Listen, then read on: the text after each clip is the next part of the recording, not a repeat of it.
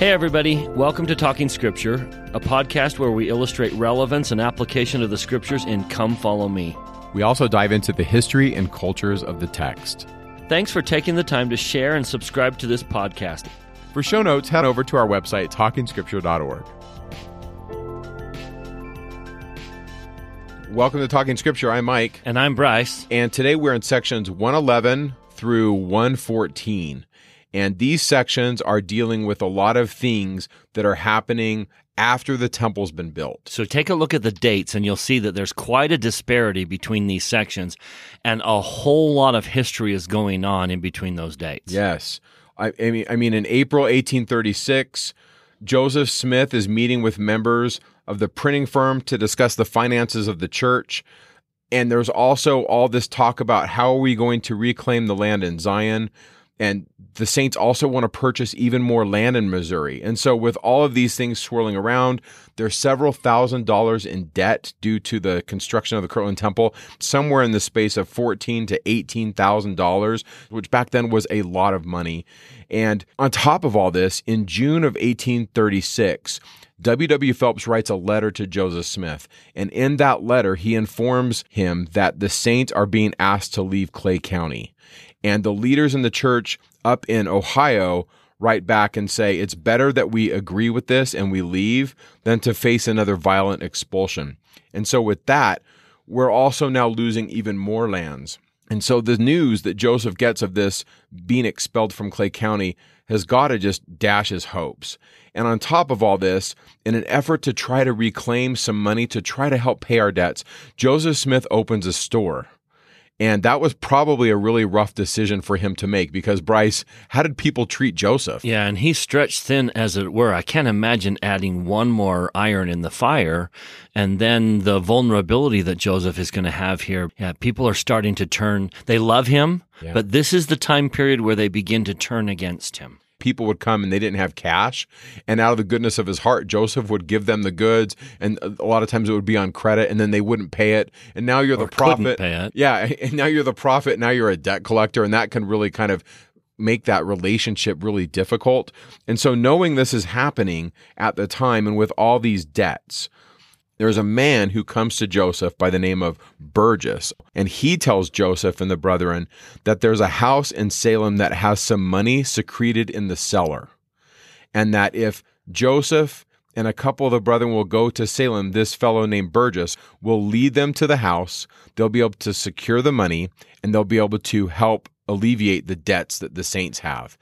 And so, after they talk about it some time, on July 25th, four men head east to Salem, and that's going to be Sidney Rigdon, Joseph Smith's brother Hyrum, Oliver Cowdery, and Joseph Smith. And so, according to the record, they leave Kirtland to travel to New York City and then eventually to Salem.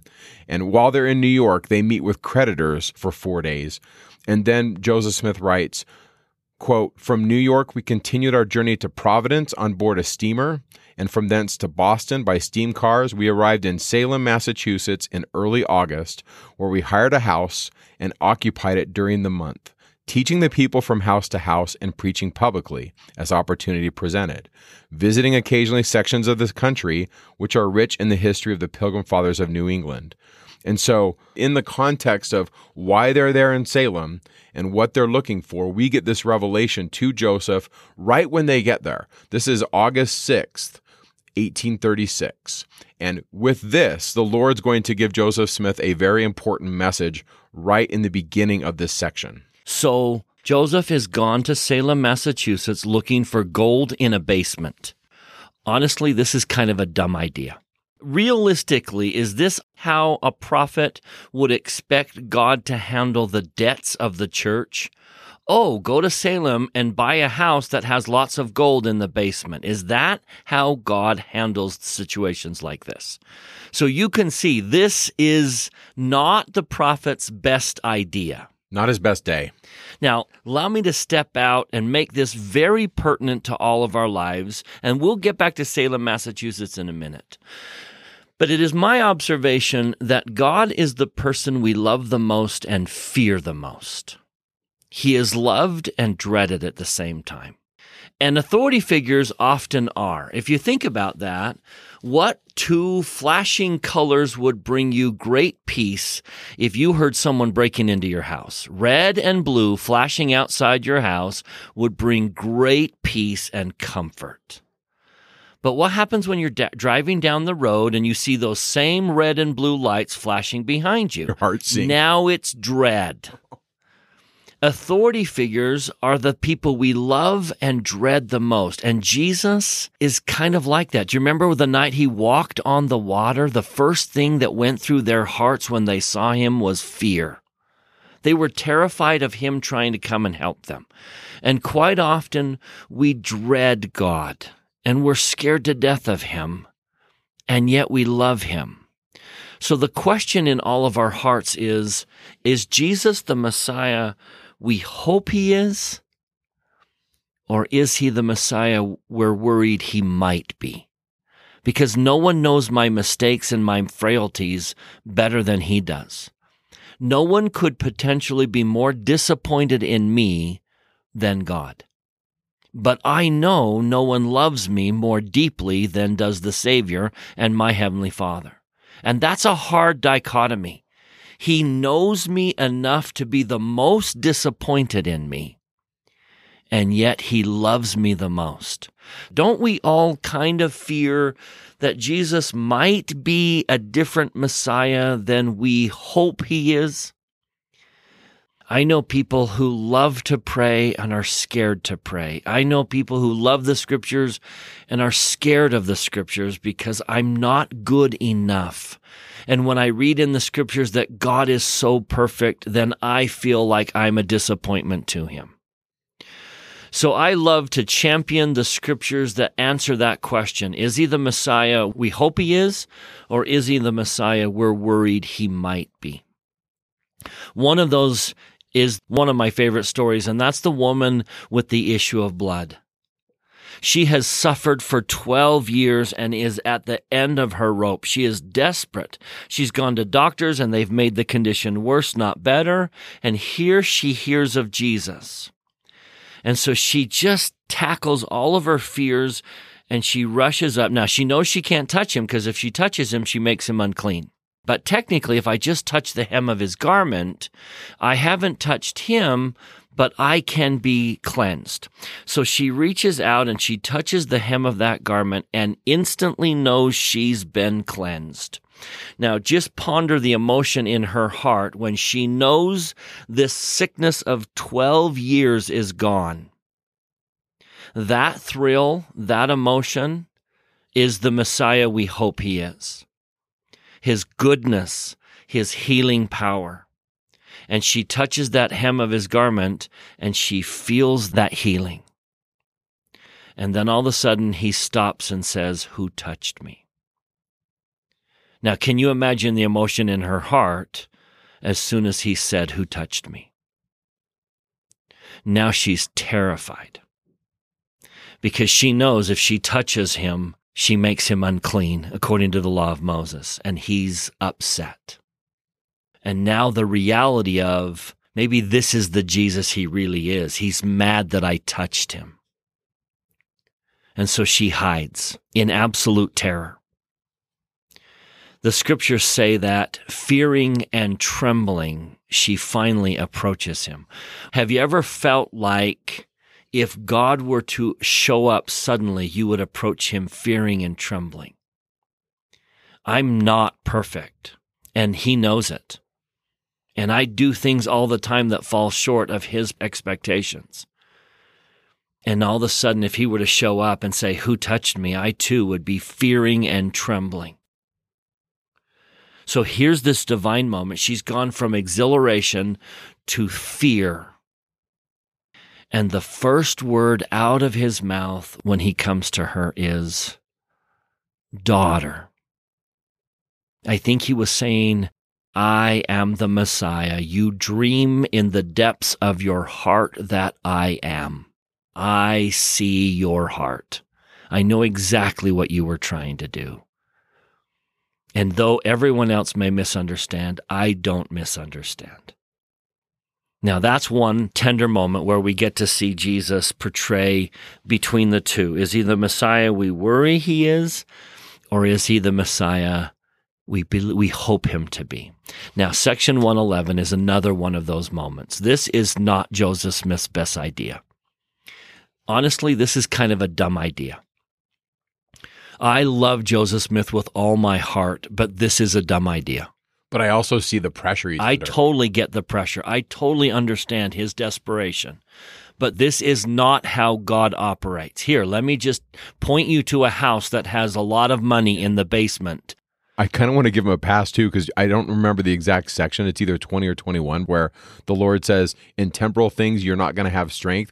Joseph is great at giving revelation, producing text, tying things to antiquity. All this stuff anciently that's just coming through the pen of his scribes is just brilliant. But he wasn't Warren Buffett. That wasn't his calling. Brigham Young was great at building businesses and trying to get the saints organized. And I just see Joseph going through it as a seer. Yeah. But we all have strengths, right? He does. And this certainly was not illustration of Joseph's strength. So here he is in Massachusetts. Now, I've wondered how many times when the emotion of the moment went away, when the desperation of the debts kind of subsided, Joseph Smith woke up and said, What was I thinking going to Massachusetts? It's kind of that situation. But in that setting, I want to just champion forever what the Lord says in verse 1. And this is the God that we worship. This is the God we hope He is. This is the one that's on our side. The Lord pats him on the back and says, I, the Lord your God, am not displeased with your coming this journey, notwithstanding your follies. That was a very sweet way of saying, Joseph, really? This was a dumb idea. I think in Texas, the Lord would have said, Joseph, bless your heart. Yeah. Joseph, bless your heart. But what this reveals to me is that God sees the person and the effort. He doesn't focus on the end result. My oldest son, Spencer, when he was younger, he got a hold of one of my golf clubs. Now, I'm not an avid golfer, but I, you know, I do have golf clubs and occasionally will use them. And Spencer got a hold of one of my golf clubs, and I don't know what he was doing, but he broke the head off the club. He just broke it right off. Now, I can imagine in that moment, panic went through my son's heart. My dad is going to be furious that I broke his golf club. And so he went in, kind of like Joseph, feeling desperation, feeling panic. He went into the house and grabbed the scotch tape and he wrapped it around the head of that golf club, putting it back in place. he probably went through an entire roll of scotch tape to fix the golf club. And then he conveniently put it back in my golf bag. Dad won't notice. Dad, is, Dad won't notice. he never Now, golfed. This is just like Joseph Smith in Salem, Massachusetts. This is normal. This is fine. My dad won't notice that there's tape wrapped around the golf club.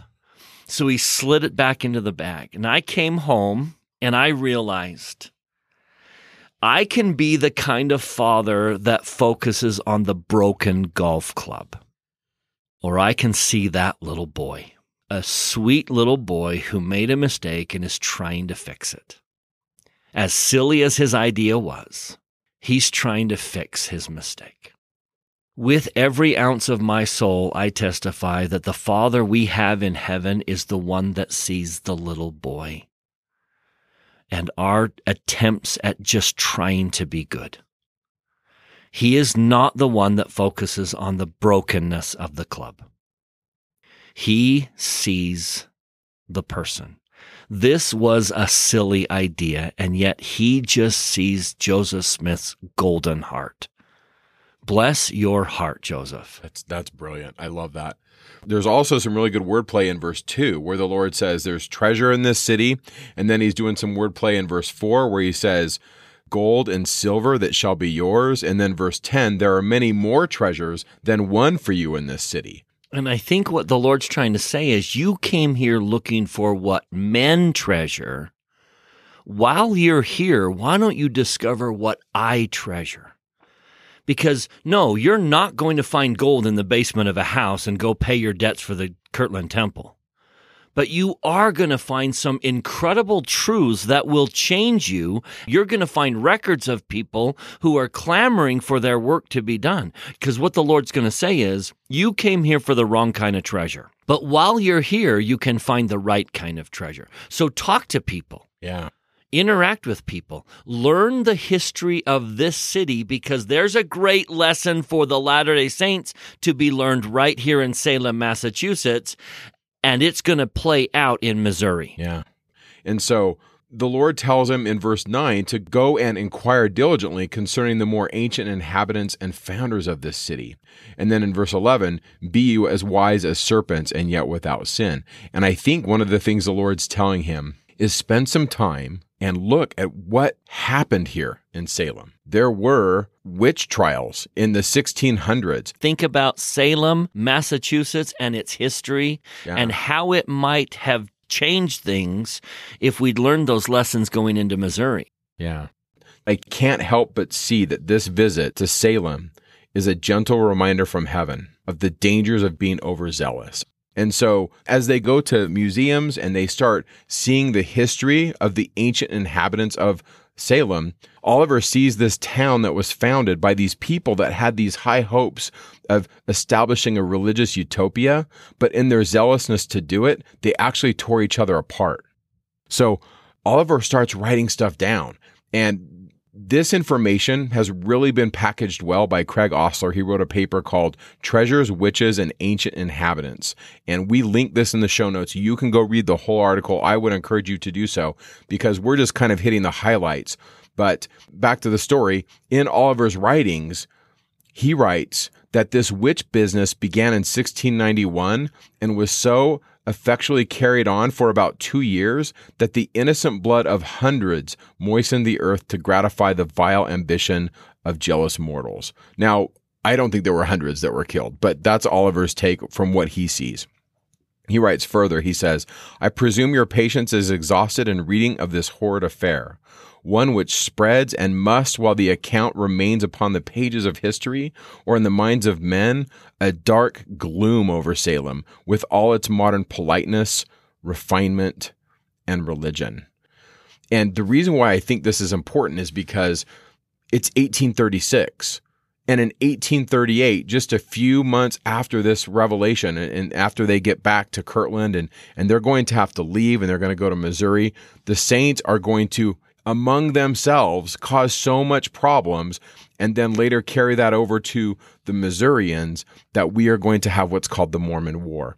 Now, I think that Joseph doesn't see all that's going to happen. I think that the War of 1838 even caught him by surprise uh, based on what he writes and the things that he says when he's in prison. But I think the visit to Salem proved to be a warning to all four of these men. So back to the story of Salem. There's a Catholic convent near Salem and it's been burned to the ground. And this is more recent. The Catholic convent was burned in 1834. So just a couple years prior. Two years before. Yeah. So one of the things Oliver sees is he sees, okay, that was 1691, but we're still doing this stuff. This convent was a Catholic structure, but it was at a private Protestant school. And so this compound included like a convent and a school, a chapel, and some gardens and other buildings. Most of the students at the school were from Protestant families. But what happened was there was rumors and this wasn't true, but there were rumors by these anti Catholic Protestants that there were women being held against their will that were forced to be nuns. And it led to a mob inspired terrorism where eventually they burned down the entire compound. And so as they walk around this compound, Oliver writes once again his thoughts, and he writes, It was religious persecution. Disgraceful, shameful religious persecution, one or more religious societies rising up against another. Is this religion? Oliver writes. The good people here, being very tenacious of right, as well as the tradition of their ancestors, thought in doing God service to burn a Catholic convent because the Catholic religion was different from theirs. And so Oliver really is troubled by what he sees.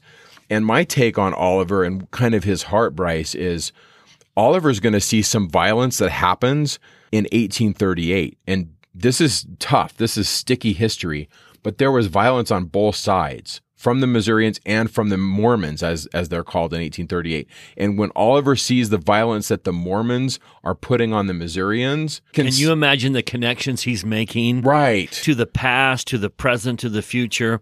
And I just wonder if Oliver all of a sudden says, maybe we haven't learned from history. Even Joseph writes this he writes, When will man cease to war with man and wrest from him his sacred rights of worshiping his God according as his conscience dictates? Holy Father, Joseph writes, hasten the day. So I see this toleration that both Oliver and Joseph want as they go and visit this setting. And I think in this vein, it can be seen that the visit to Salem proved to be a warning to all four of these men. For just in two years, the religious fanaticism and fervor would sweep through the saints in Missouri and then when you combine that with this militaristic fervor, when we talk about this, we're talking about the Danites. Like they're a group of members of the church that get violent, and you you combine religion with violence. In my opinion, the saints participate in things that were unforeseen. And so violence would certainly ensue on both sides of the conflict, as we'll discuss next time. But I can't help but see that this visit to Salem is a gentle reminder from heaven to Joseph, Hyrum, Oliver, and Sidney of the dangers of being overzealous. I think that's the main key. So Blake Ostler says this about this visit to Salem. Quote, it is difficult to determine with absolute certainty this journey's influence on the prophet and on the other three leaders of the church. On the other hand, it appears to be clear that they had many opportunities to learn about the need for the Latter day Saints to welcome into their communities individuals of goodwill from all faiths or even from no faith. The lessons of justice, equality, fairness, tolerance, and inclusion, so important to the fledgling restored church, were further imprinted upon the minds of its leaders during their time in Salem. It appears highly likely that the Lord sought to ensure that these brethren learned the distinction between intolerance for wickedness and tolerance for different religious beliefs. Later in Nauvoo, the prophet Joseph would write to welcome individuals of all religious persuasions or no persuasions to join the saints in building up that city. The Salem dream was shattered when its early inhabitants became overzealous in their attempts to establish their new Jerusalem by persecuting innocent people. Evidently, the Lord hoped to warn and educate the early leaders of the church concerning the tendency of some in religious societies to establish their own righteousness by excessively crusading against real and supposed evils among them. When this occurs, innocent individuals suffer at their hands, and religion becomes a stink in the land. And I just think that's brilliant. And I see the Lord trying to teach them in preparation for what's to come. And here we are in 2021, and the gauntlet has been thrown down at our feet. Are we learning that same lesson? Yeah because we so many people suffer today because of religious zealotry and exclusion because you don't believe what I believe. And if we're not going to learn the lesson, then Joseph's visit to Salem and the whole lesson that the Lord in, intended to teach has been lost. We have to champion that cause. We have to say that won't be us. We won't be the ones that are guilty of religious zealotry and exclusion that we're going to let the net gather of every different kind and we're going to welcome them in. It was significant enough in the Book of Mormon for Mormon to include the story of the anti Nephi Lehis being welcomed among the Nephite society. The very group of people who may very well have contributed to the death of their fathers and mothers in previous generations. They were worried will the Nephites welcome us in? Will they consider us equals and brethren? So let me read what happened when Ammon walked in and says, Will you accept these converted Lamanites? Alma chapter 27, verse 22. It came to pass that the voice of the people came saying, Behold, we will give up the land of Jershon. In other words, we will make room for them among us.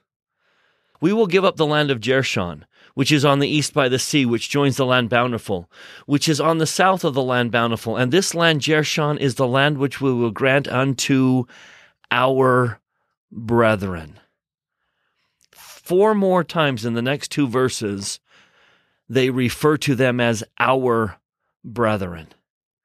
And then lastly, they say, We will set our armies between the land of Jershon and the land of Nephi, that we may protect our brethren. The Nephites say three things. Number one, we'll make room for them. Number two, we'll consider them our brethren. And number three, we will protect them from harm and danger. When anyone wants to join our society, we will make room for you. We will consider you our brethren and we will protect you from harm. Whatever your history might be. That's the message that has to come out this week from Salem, Massachusetts. Joseph was reminded of the dangers of religious zealotry. And we as a church have to learn that lesson. It's a really good lesson. It's a great section, even though it's messy. I think it's beautiful. It's I, so good. I love that first verse. Now, before we jump into section 112, can I set this up a little bit? The Book of Mormon speaks about a cycle of pride this pride cycle that just rotates so quickly. So I want you to imagine a big wheel. Now, we'll put a picture of this in the show notes, but I want you to picture this big circle, and at the very top it says righteousness. We start when a group of people or an individual wants to be righteous. Now, what happens when we're righteous? Righteousness leads to blessings. Blessings then lead to prosperity. Now, prosperity is a critical spot on the circle. What do you do when you become prosperous? Now, naturally, prosperity leads to pride. Pride leads to sin. Now you've come halfway around the circle. You've gone from righteousness to sin because he blessed you. That's so dumb we turn against God because he prospers us. We go from righteousness to blessings to prosperity to pride to sin. Now, the other side of the circle usually goes like this sin, in some form or another, sin leads to pain. Pain naturally leads us to humility. Humility leads to repentance, which leads to righteousness, and we're right back at the top of the circle. So righteousness often leads to prosperity, prosperity to pride, pride to sin, sin to pain, pain to humility, and then back to repentance and righteousness. I would suggest that there are two major positions on this cycle that need our attention. What we do in prosperity and what we do in pain. Pain should lead to humility but sometimes pain leads to pride. Prosperity usually leads to pride, but prosperity should lead to humility. Those two junctions, prosperity and pain, are critical moments. If we choose humility in that moment, we bypass the negative parts of the pride cycle. You could go from righteousness to prosperity to humility if prosperity led to humility. But usually prosperity leads to pride. And pain often leads to humility, but pain could lead to pride, and then you cycle down the negative part of the pride cycle. Now, looking at church history in this big picture, those two critical junctions, prosperity and pain, are about to come upon us very quickly. The prosperity that is poured out in Kirtland after the Kirtland Temple dedication, the spiritual manifestations that happen, the glory of God that is felt, the number of people pouring in, wanting to live in Kirtland and needing to buy land, and land prices increasing, Kirtland becomes a moment of prosperity. Missouri is going to be a moment of pain. Now, ideally, both prosperity and pain should lead to humility. Unfortunately, Kirtland prosperity led to pride. And then we're going to move into Missouri, where the pain of Missouri will lead us to humility. I wonder what would have happened if the prosperity of Kirtland would have led to humility. And it could have. It didn't have to. It didn't have to lead to pride. What pain might that have spared us in Missouri? Missouri will teach us to be humble. But if Kirtland had taught us to be humble in prosperity, maybe church history would be a little bit different. In section 112, we begin to have the underpinnings of the pride that's coming into Kirtland. And it's going to cause division among the quorum of the 12 apostles. And people will turn against the prophet Joseph Smith because they don't handle prosperity well. And this is going to become an ugly period in church history because of prosperity. So now in section 112, you see the Lord pleading with the quorum of the 12 to be humble. Look at verse 10 Be thou humble, Thomas B. Marsh.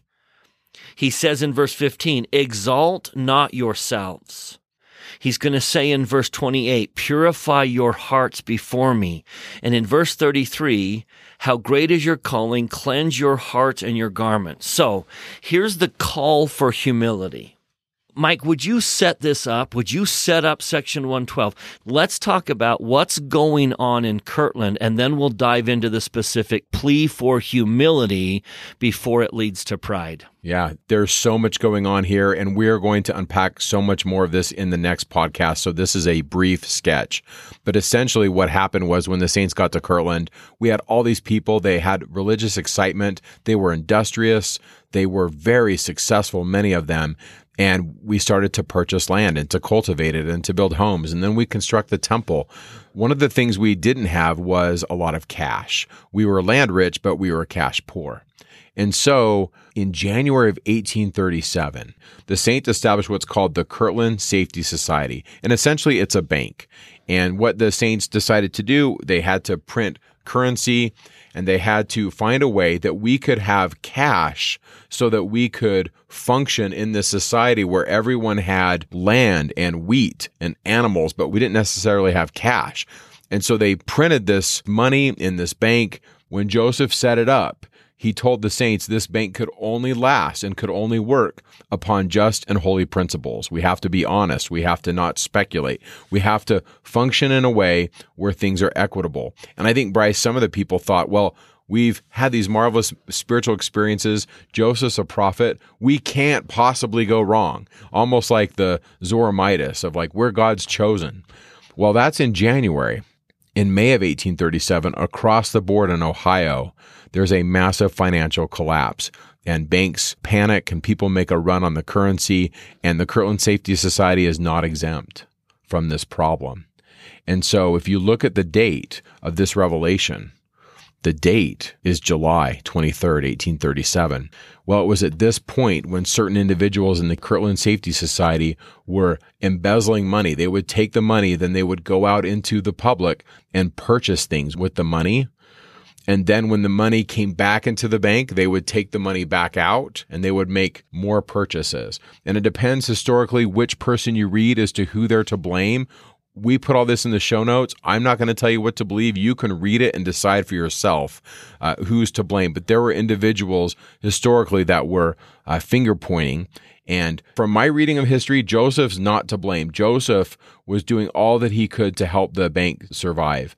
But in July of 1837, he resigned from working with the bank and warned them that this was going the wrong direction. And so Joseph sees uh, some individuals at the bank being dishonest. He sees the increase in the speculation of land. So in the fall of 1836, Heber C. Kimball comes back from his mission. And this is what he writes. He says, When I left Kirtland, a city lot was worth about $150. But when I came back, it was worth between 500 and $1,000 according to location. And then he says, Some men, when I left, could hardly get enough food to eat. And on my return, I found men that supposedly were of great wealth. In fact, everything in the place seemed to be moving in a great prosperity, and all seemed determined to become rich. In just a few months, all of a sudden with this influx of these converts and as more people are coming to Kirtland and as the bank is established, people get greedy. And Bryce, I see the pride cycle, just like you've been talking about. And so Joseph sees this is not going to go well for the saints. Brigham Young will say many years later, as quoted by President Kimball in The Miracle of Forgiveness, the worst fear I have about this people is that they will get rich in this country forget God and his people, wax fat, and kick themselves out of the church and go to hell. This people has stood mobbing, robbing, poverty, and all manner of persecution and been true. But my greatest fear is that they cannot stand wealth.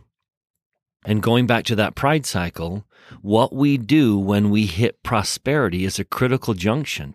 Does your prosperity make you humble?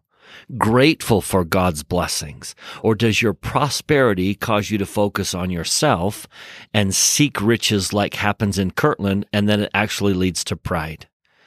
If prosperity leads to humility, we bypass pride, sin, and pain. Unfortunately, far too often, prosperity leads to pride. And that's exactly what happens in Kirtland.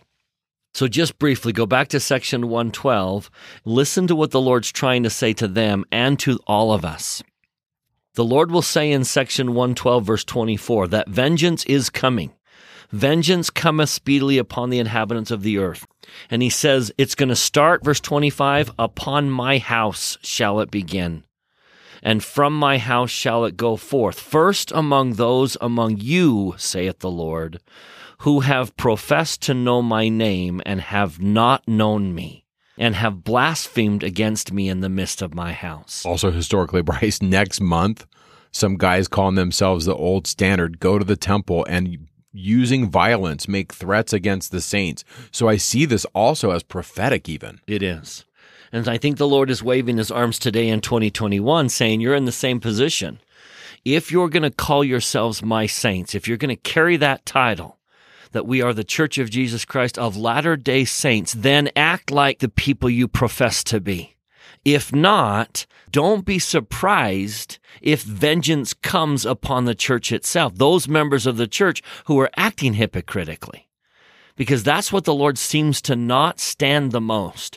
If you read the New Testament, what caused the most severe reactions from the Savior was the hypocrisy of the Jews he didn't react that way to sinners. He reacted that way to hypocrisy. And so he's simply saying, look, pride is not congruent with sainthood. So if you're going to be my people, you need to be humble. Be thou humble, and the Lord thy God will lead thee. Cleanse your heart, exalt not yourself. And so I think there's a great message in section 112. Now, there's one more that I'm going to add to that, Joseph Smith calls Heber C. Kimball on a mission to go to England. And Thomas B. Marsh felt like it was the duty of the 12 to organize the missions. He hadn't quite grasped the concept of the first presidency and the keys and the hierarchy of the prophet. And Thomas B. Marsh was zealously offended because Joseph sent someone on a mission. And so the Lord says in verse 15, Exalt not yourself, rebel not against my servant Joseph. For verily I say unto you, I am with him, my hand shall be over him. And the keys which I have given unto him and also unto you, word, shall not be taken from him until I come. In other words, sometimes in our pride, we turn against even the Lord's leaders. And the Lord says, No, don't exalt yourself and rebel against the prophet because I am with him. And I think the same thing could be said today about Russell M. Nelson. Don't in your prosperity think you're smarter than the prophet and rebel against him because I am with him. It's interesting that Joseph gave a lot of warnings like you can't operate a bank if you're just going to take the money and then embezzle it. Like that's just not how a bank is run. And then they blame the prophet when it failed. And, and Thomas is no exception. But I think sometimes we think, oh, I know more than this individual who's, you know, my priesthood leader. And there's something to be said about that idea where the Lord just says, you know what, uh, Thomas, you've got to humble yourself. But Thomas does leave the church during the Mormon War because of a lot of things. I think sometimes we oversimplify Thomas with the story of the cream, where his wife and another gal were sharing cream. Strippings and, of milk. Yeah, the stripping story. And we, we kind of oversimplify it. He's certainly a complicated character and he had feelings and he, he was a rational individual and he does come back. Yeah. And he will confess as to what led him out. Hear what Thomas B. Marsh will say many years later in Salt Lake. He will say, quote, I have frequently wanted to know how my apostasy began, and I have come to the conclusion that I must have lost the Spirit of the Lord out of my heart. The next question is, how and when did you lose the Spirit? I became jealous of the prophet. And when I saw double and overlooked everything that was right and spent all my time in looking for the evil, and then when the devil began to lead me, it was easy for the carnal mind to rise up, which is anger, jealousy, and wrath. I could feel it within me. I felt angry and wrathful, and the Spirit of the Lord being gone, I was blinded. And I thought I saw a beam in Brother Joseph's eye, but it was nothing but a mote, and my own eye was filled with the beam. But I thought I saw a beam in his eye, and I wanted to get it out. And as Brother Heber said, I got mad, and I wanted everybody else to be mad. And I talked with Brother Brigham and Brother Heber, and I wanted them to be mad like myself. And I saw that they were not mad, and I got madder still because they were not. Well, this is about the end of my hypocrisy. Hearing him confess that years later in Salt Lake, and then going back to section 112, can you hear the Lord helping him in advance to deal with these things where he says, Exalt not yourself Rebel not against my servant Joseph Smith, for I say unto you, I am with him. And I think that's typical of all of our lives. The Lord will give us warnings in advance of dangers that are coming. Yep. So, if I was to pick like four things in this section that I think are important, one of them is that darkness is going to come. If you look at verses 23 through 28, You've talked about the vengeance in verse 24, so I'll just read verse 23. Verily I say unto you, darkness covereth the earth, and gross darkness the minds of the people. And all flesh has become corrupt before my face. This is in the height of the banking system collapsing in Ohio, not just the one in Kirtland. So I think that's the first thing. The second thing is verse 25, that it's going to start in his house. And so in August of 1837, a group of individuals led by Warren Parrish and John Boynton. They took Bowie knives and they led an armed group of men into the temple to take it over. And later in the fall of 1837, Warren Parrish, John Boynton, and Luke Johnson, and 30 other citizens of the church organized themselves into a group called the Old Standard.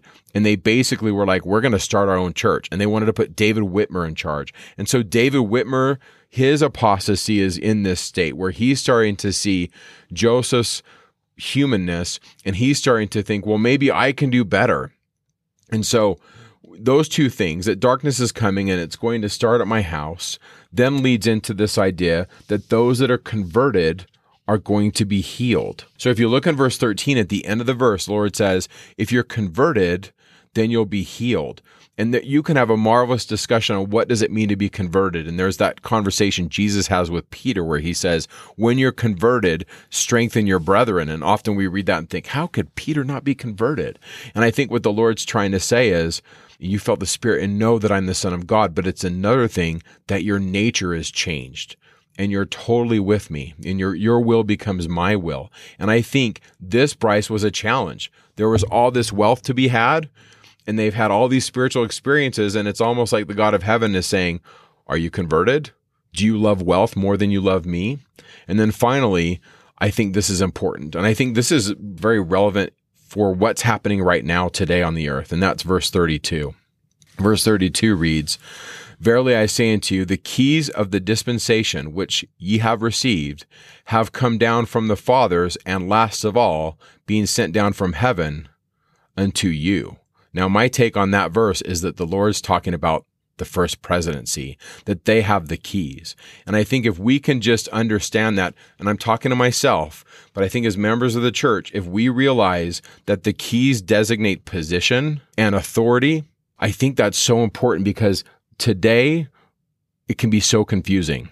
And so, whenever you're super confused, just ask yourself, who are the apostles and what is the message? And we read this in First Nephi, where Nephi talks about the 12 apostles of the Lamb.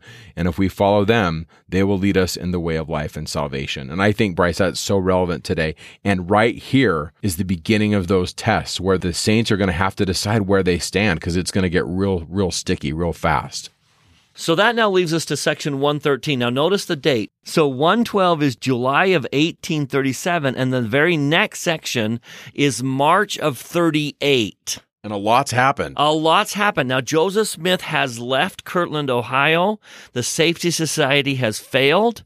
Many people blame Joseph. Apostles will leave the church during this time period. Many of them will turn against Joseph. Joseph is now in Missouri. But I love that 113 was given in the middle of that. This section is to remind Joseph hey, I'm still with you. Yeah. I'm still going to give you insights into the scriptures. Section 113 is a clarification of some of the writings of Isaiah. And it's also telling Joseph, hey, Joseph, let me remind you who you are yeah. in the midst of such a dark time. I mean, he leaves Kirtland and he never comes back. And he must have been so depressed to leave the temple that cost so much in the hands of, and it's complicated uh, you know, the Saints are going to eventually get out of Kirtland. But essentially, I think he looks at this as we're leaving this into the hands of these enemies. And the Lord, in the midst of this dark, dark time, is like, let me tell you who you are. And in the midst of so many things happening right now, you can see President Nelson trying to remind the youth of the church hey, guys, don't forget, you are the house of Israel. Let me remind you who you are. Yeah. Section 113 is Isaiah prophesying of a branch that will grow out of a dead tree and flourish. Picture Israel as this dead tree, and then comes out this little branch that grows out of the dead tree and then becomes a mighty tree itself. That's what modern day Israel, led by Joseph Smith, is becoming and there's a picture of it in the show notes. You can see it. It's right out of one of our church manuals. This tree that's been cut down, this stump, this rod, like you've talked about, it's coming out.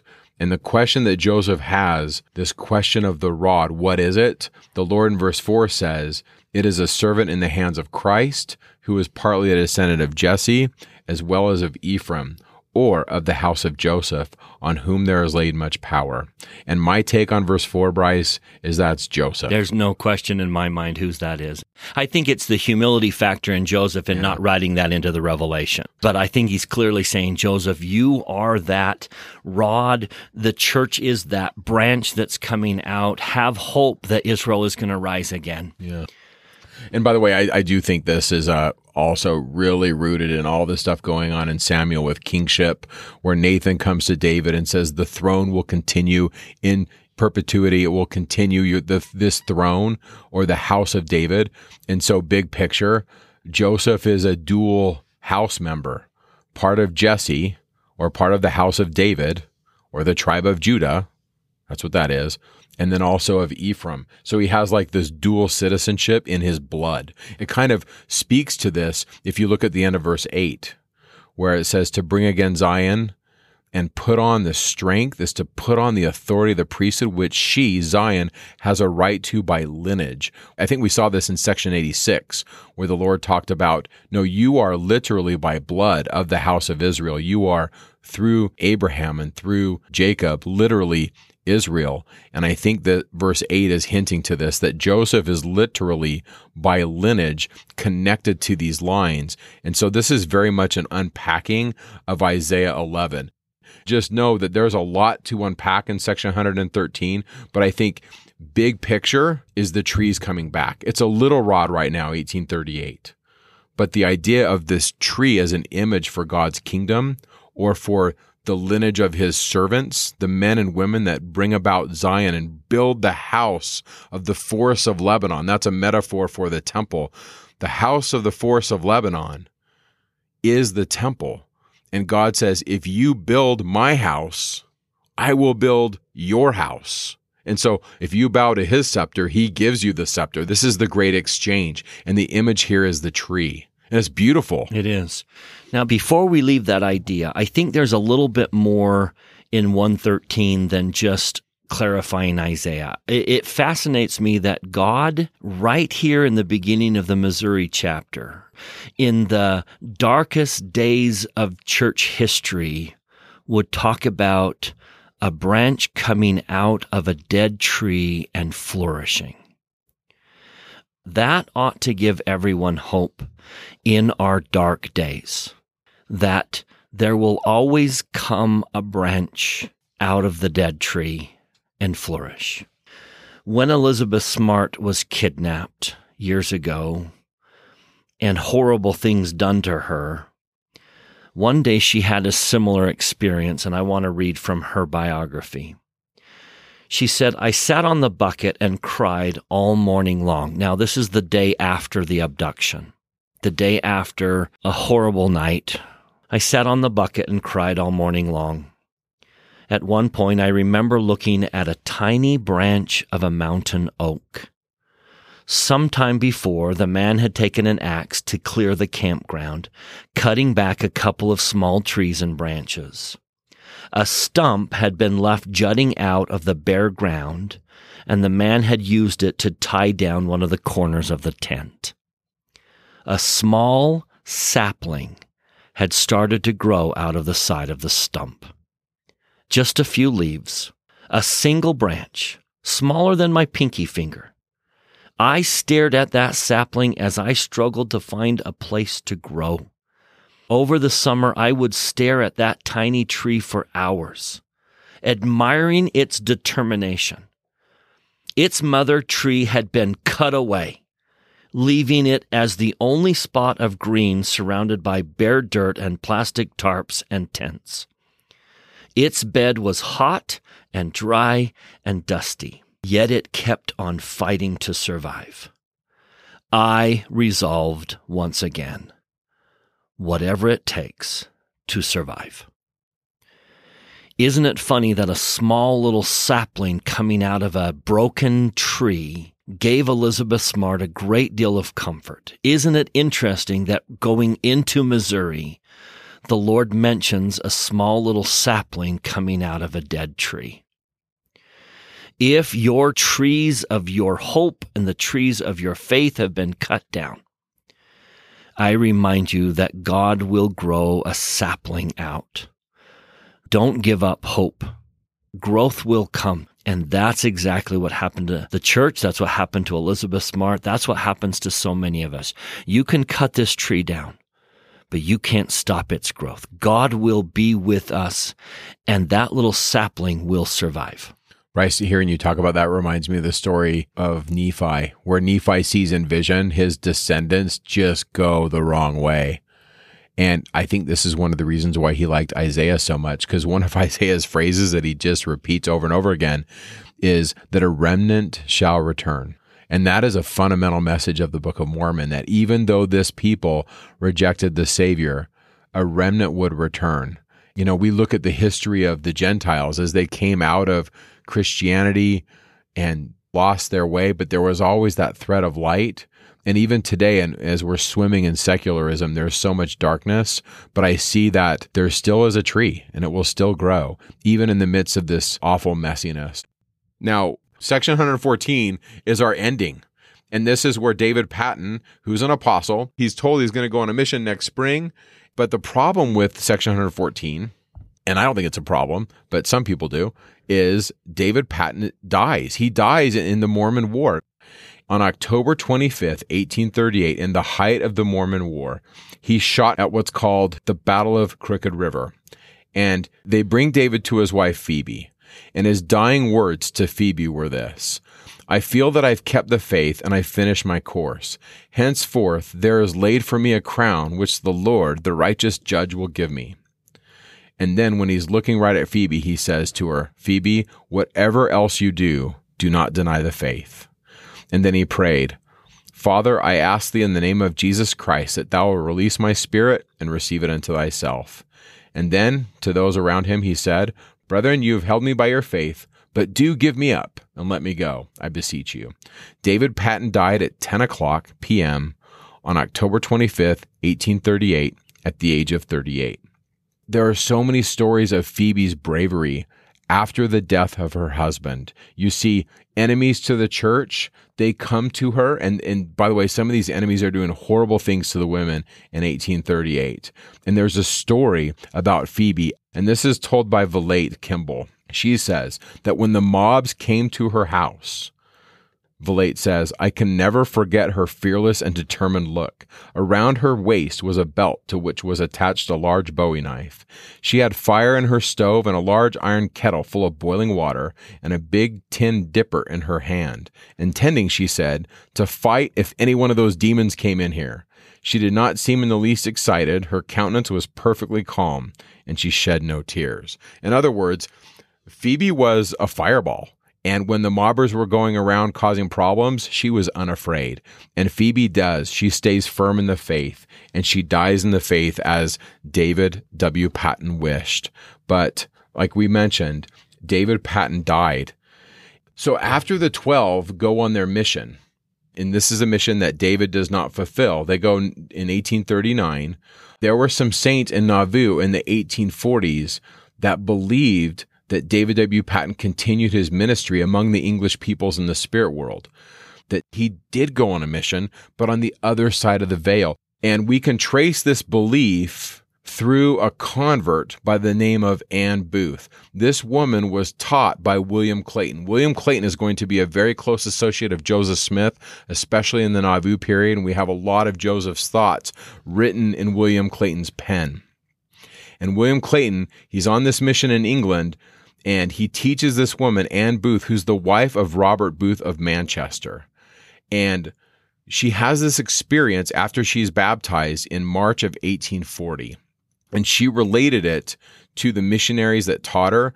And here are some excerpts from her vision that she has. On arriving at the door of the uppermost prison, Speaking of the spirit world, Anne Booth says, I beheld one of the twelve apostles of the Lamb who had been martyred in America, standing at the door of the prison, holding a key in his hand, with which he opened and unlocked the door that went in. And I followed him. So she's having this vision experience and she's following this apostle. And she relates that she's never even heard of David W. Patten when she has this vision. The apostle then commenced to preach the baptism of repentance for the remission of sins and the gift of the Holy Ghost by the laying on of hands. When the hundreds of prisoners gave a shout with a voice, saying, Glory be to God forever and ever. The apostle then called to John Wesley by name, who came forward quickly and both went down into the water. And the apostle baptized him. Coming out of the water, he laid his hands on him for the gift of the Holy Ghost, at the same time ordaining him to the priesthood of Aaron. The apostle then retired to the place where he first stood.